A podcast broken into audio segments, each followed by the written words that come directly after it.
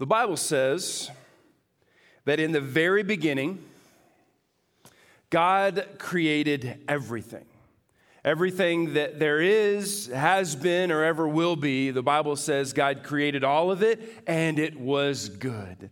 There was no disease, there was no death, no sadness, no wars, suffering, or tears. It was perfect. And our first parents, Adam and Eve, experienced it. It was paradise. So they had all the food that they wanted to enjoy and eat, but there was no love handles as a consequence. There were relationships, but no arguments and heated fellowship and abuse or divorce. It was perfect. There was work, but no office cubicles or I 24 traffic. It was delightful. And it wasn't a fairy tale, it was a reality, a very real place. And what's more, God was there, God Himself. He walked with them and talked with them and would do life with them. And it was more than just hanging out. He spent time intimately with them, perfectly known, perfectly loved, and accepted. And they really only had one prohibition if you have read the Bible. It says, Do not eat, God told them, from the tree of the knowledge of good and evil. And if you do, you will what? What did he tell them would happen? They will surely die. Well, Satan came along and he placed a seed of doubt in their lives. And he said, mm, God's, he's not really good. And he really can't be trusted. He's trying to keep things from you.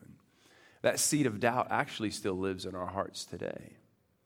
And he said, You don't have to obey God. And, in fact, if, if you do disobey, you're not going to die, you'll, you'll be okay.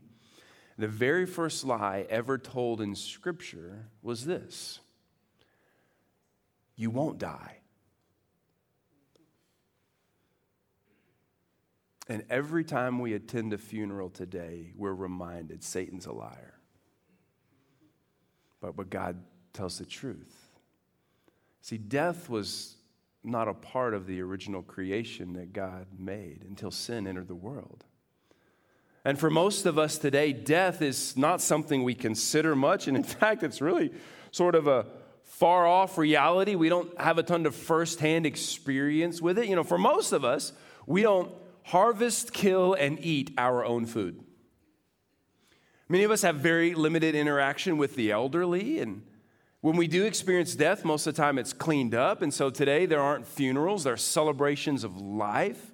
We're never really confronted with death itself. It really, it's not something we spend a ton of time around. And when we do, it's sort of varnished and, and cleaned up, and we live in this euphemistic society where we're bulletproof.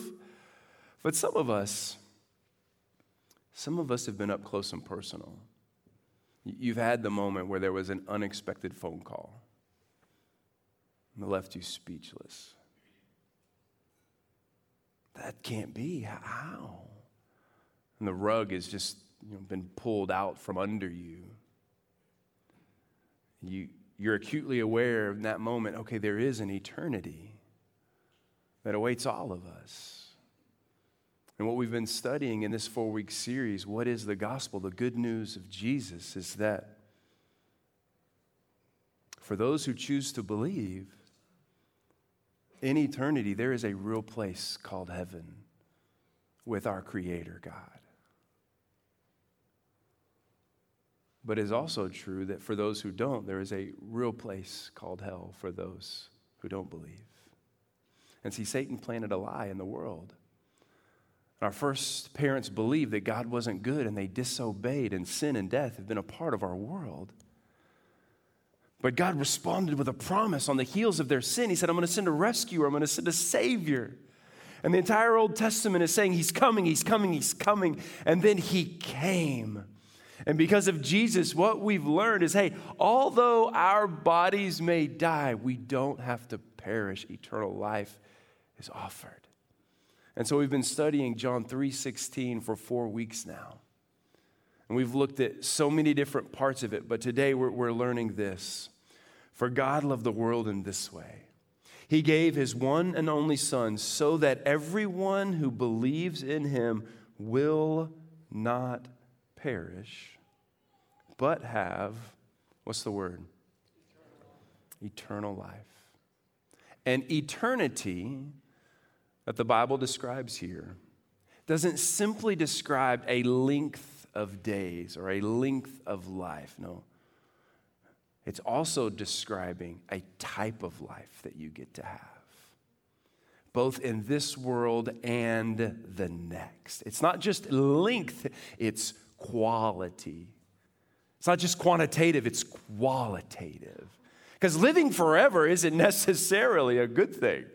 I mean, imagine if you lived forever and you just had this loop of the worst groundhog day you could imagine. That would not be a good day. The worst chore you could imagine ever having to do. Imagine forever waking up and spending your entire day doing that, like Mike Rowe, dirty jobs every day for eternity. How many of y'all are signing up for that? What about signing up and going every day when you wake up, you're going to be nauseous and throw up on the hour every hour? Any takers for that eternal life?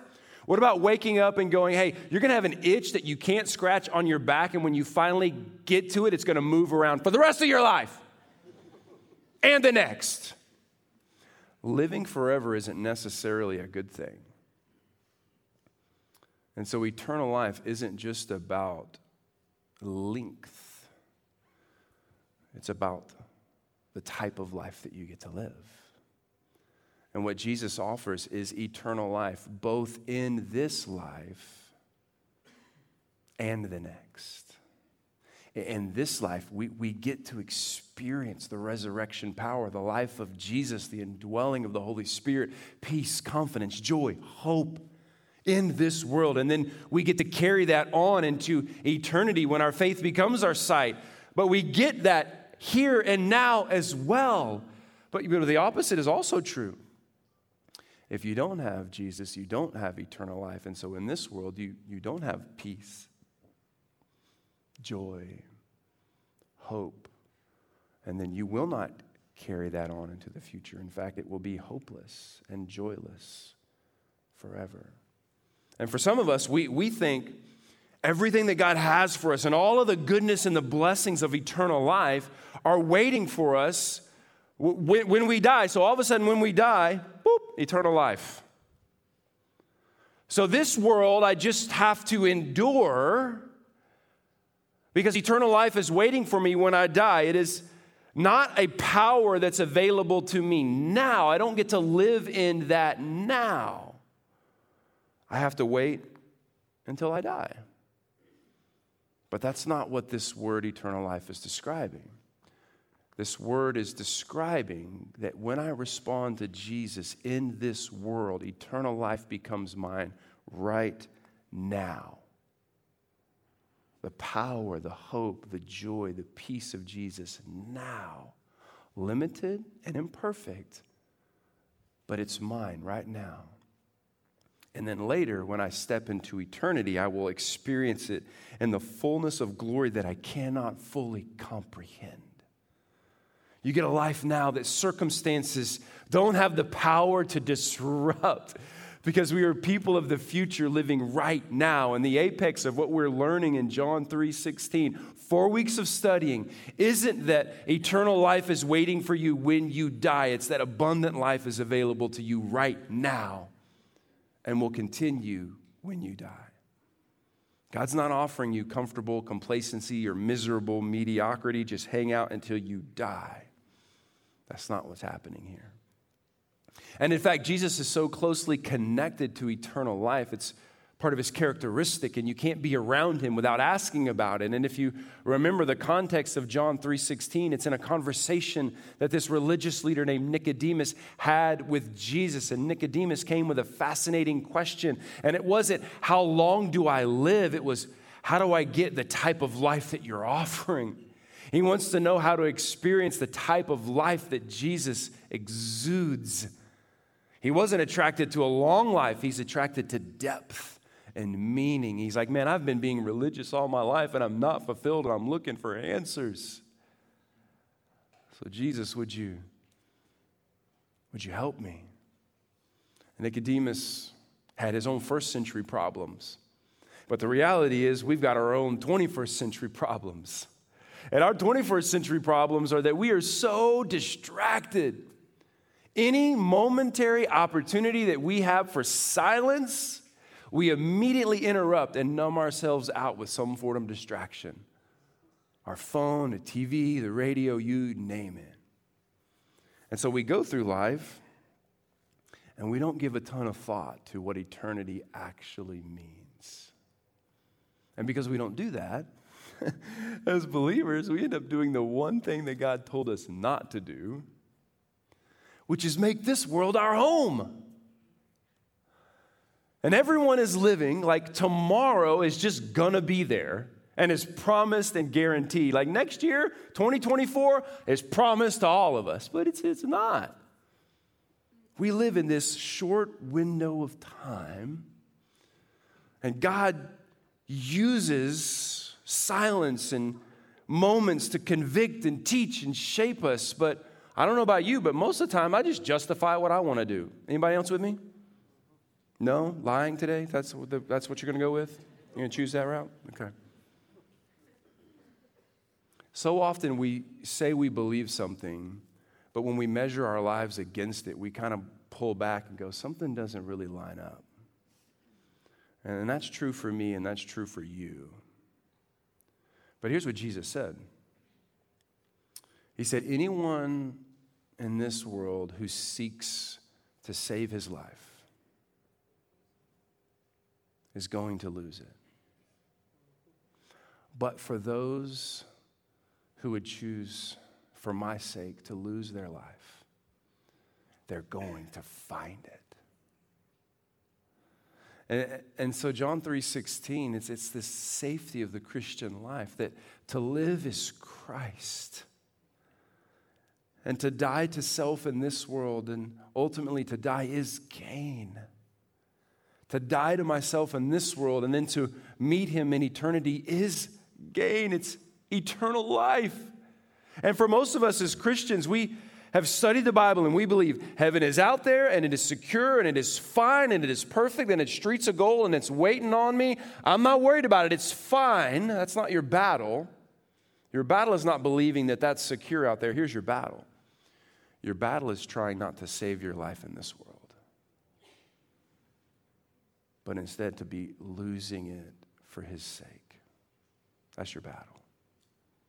There's a famous author and speaker named Francis Chan, and he's got this really old illustration. Some of you perhaps have seen it, maybe some of you have not, but I think it's really powerful. I want to share it with you. And he, he brings out a rope much, much larger and longer than mine. In fact, his goes all the way across the stage. It's the longest rope I have, so deal with it. But I want you to imagine that, that this rope goes down off of the stage, out of the worship center, through the lobby, into the parking lot, out Nolensville, through Nashville, go 40, hit the East Coast, go around the world, and never stop. This is an eternally long rope. And this rope is like a timeline of your existence, he says. And do you, do you see the black part? Yes or no? You see the black part? The black part represents your time here on earth. And the white which goes down off the stage, out through the lobby, parking lot, around the world, never stops, represents the eternity that, that waits on us. And the reality is, he points out, he's like, we have so few years. And what we do here is the one thing that impacts how we experience all of this that never stops. And what's so crazy is that for most people, all we ever think about is this right here. Man, I want to make sure I, I get into this school and I get this job and then I do this and then I want to work really, really hard and then I'm going to save, save, save, save, save, save, save. So that right here in this little part right here, I can really enjoy life. Man, I'm going to travel. Man, I'm going to eat well. I'm going to really have a good time right there. Are you kidding me? What about all this? And he says, what we do right here determines everything that we get to experience right here. Why wouldn't I choose to lose my life for his sake and enjoy the life he offers me here? His mission, his purpose, his passions, his will, not mine. surrender, follow. Instead of just comfort and pleasure and self. Because what I do right here, it determines all of this. And, and, and once, once this part's over, it's over. I don't get a second chance. I don't get to go back and try again. And this part can end at any moment. And so, my wife and I, we are just convinced we are not going to waste our time in this part. And some people think, man, Wade, you're crazy. That is foolish. Why would you make those decisions? Why would you do that? Well, in my mind, I'm like, I'm not the foolish one. you think I'm crazy, but you're crazy. So I don't say any of that. Here's what I say I say, Oh, bless your heart. I am not dumb or foolish, believing that everything that I choose right now, I do because what I do here impacts all of this. And this is short and this is limited, and it could be over for me tomorrow. So I'm not wasting my time. And Jesus says to you that this, this, eternal life that most of you are waiting for and dreaming for actually can be experienced and is offered to you right now. So that everyone who believes would not perish but have eternal life. You get the life of Jesus in this world.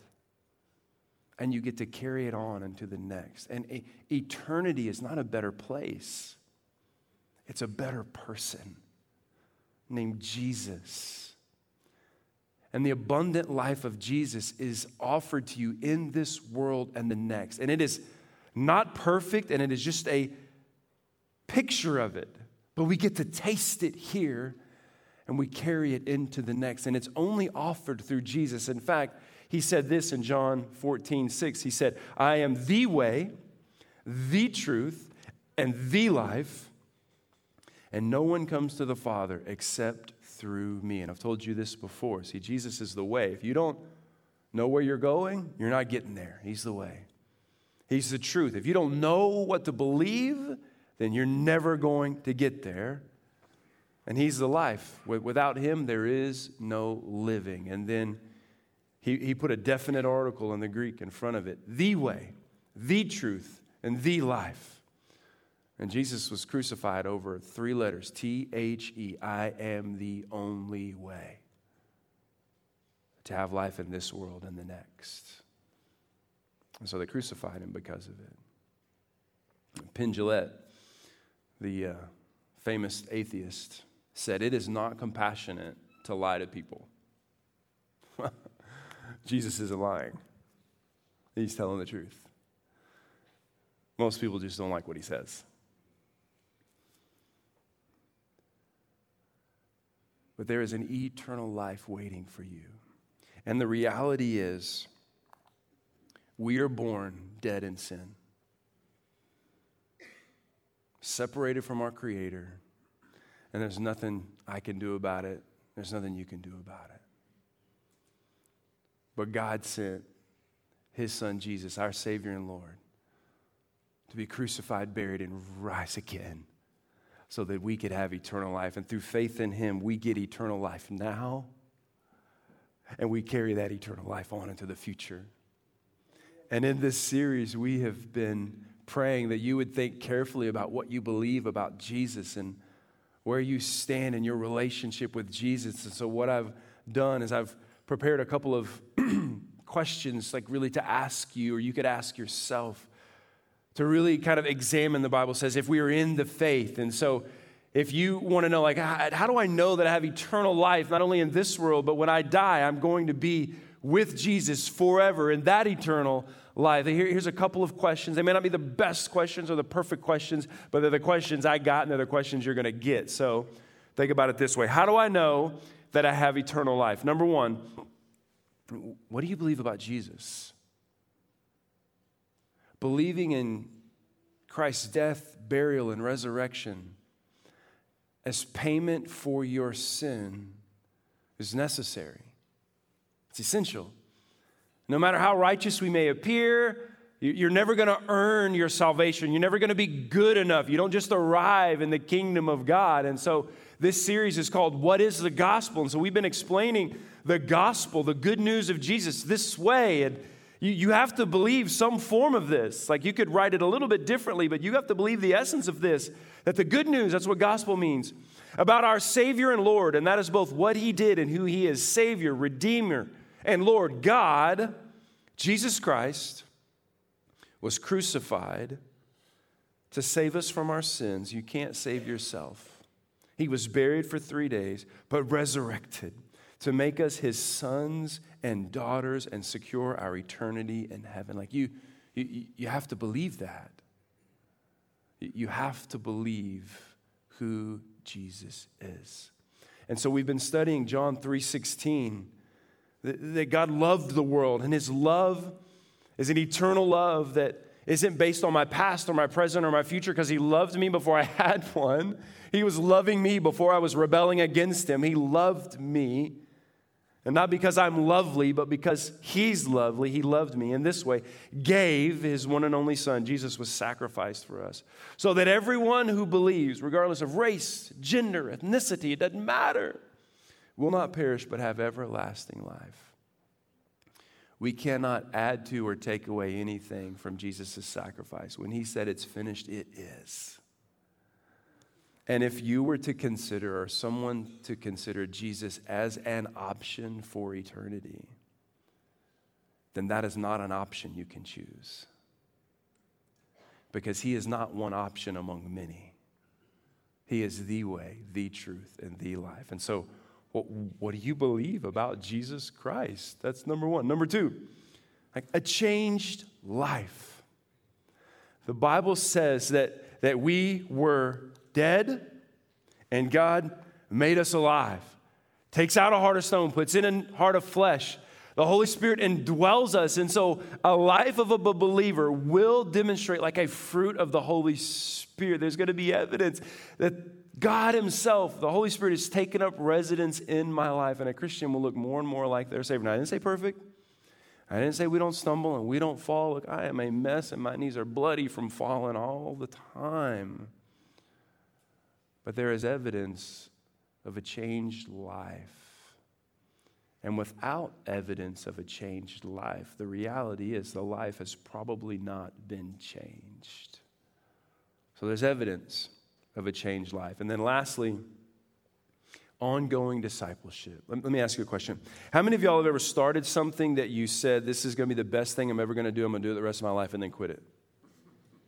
Okay, your kids were like, I'm going to get a dog and I'm going to love it, I'm going to feed it, I'm going to bathe it, I'm going to wash it, and I'm going to take care of it, and I'll always take it out and I'll always clean up after it. And they did that for three days, and after that, like, I don't even want the dog. You know what I'm talking about? You cannot go, I love Jesus, I'm going to follow Jesus, all this, and then just quit Jesus. Because Jesus doesn't quit anybody that belongs to him, and anybody that belongs to him doesn't quit Jesus. You can't lose your salvation, it doesn't belong to you, it's a gift of God through grace. And there are seasons of up and down and struggle and turmoil, and it is a fight. It is a long obedience in the same direction. It's a wrestling with sin. It's a hatred sometimes of the way I act. It's just, it's a fight. But there's ongoing discipleship. You will keep walking with Jesus if you ever belong to Him. You can't quit Jesus if you belong to Him because He'll never quit you. He don't let you. Well, I've turned my back. He's in your future. You're not going anywhere if you belong to Him. Two steps forward, one step back, it's a progress. And after four weeks of studying what is the gospel, I just want you to take a moment and, and examine yourself. Second Corinthians 13 5 says, It's good that we examine ourselves to see if we're in the faith. So I don't want to inflict unnecessary doubt and I can remember at times in my life praying like just in case prayers. but I believe that there's a certainty that you can live with, but I also believe that some people walk through life with false assumptions. So, what do you believe about Jesus? Is there evidence of a changed life? And if you've been claiming the name of Jesus for years, is there ongoing discipleship? If so, praise God. I've been walking with him for 25 years, and gosh, man, there's so many hills and valleys and stumbles and stories. And if you knew the stuff that I still try to wrestle and root out of my life, you probably wouldn't want me to be your pastor. Like, I'm human like you. But don't assume that the eternal life that Jesus offers is yours. Know that it is. Be confident that it is. And if you're not sure and if you're not confident, then today step into that confidence. Just ask God, I want to know that I belong to you. I know that I'm a sinner, it's apparent, but you're the Savior and I want to belong to you. Would you save me? I want to place my life in your hands as my Lord and Savior, and I want to spend my life dying to self and living for you and experiencing eternal life in this world and then carrying it on to the next. Today, would you do that? Don't, don't leave without doing that. You could do that privately between you and the Lord, and I don't want you to grab that card. I don't want you to write on there, I want to know and follow Jesus. And me and my team, we're going to follow up with you this week. I can't think of a better way to finish a four week series on what is the gospel than by you believing the good news of Jesus. That God loved the world in this way. He gave his one and only Son, so that whosoever believes in him would not perish, but have eternal life. Let that be true for you today.